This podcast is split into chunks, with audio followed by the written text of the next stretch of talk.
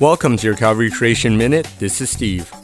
I know, I for one, haven't really appreciated how well engineered modern aircraft are.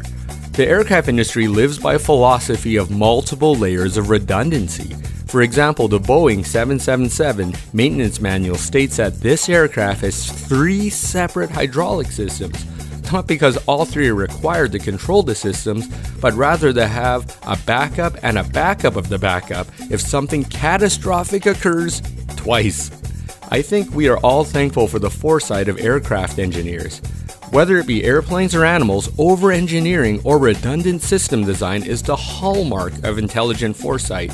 For animals, this would mean they were designed to survive in hostile environments they had never encountered yet However, if the unguided and random process of evolution is true, design foresight is impossible. In light of that statement, here are some impossible animals. First, researchers have tried to copy the odor receptors of a fruit fly because of their incredible ability to detect unfamiliar chemicals in drugs and explosives. Evolutionary researchers were surprised by their own findings and wrote, quote, Drosophila receptors, or fruit fly receptors, appear surprisingly capable of distinguishing chemicals they have not evolved to process. End of quote. The second example, the microscopic animal called tardigrades have been described as near invincible. They can survive incredibly extreme environments like high temperature, extreme cold, radiation, and even high pressure. The environments that a tardigrade can handle exceeds the most extreme conditions on Earth.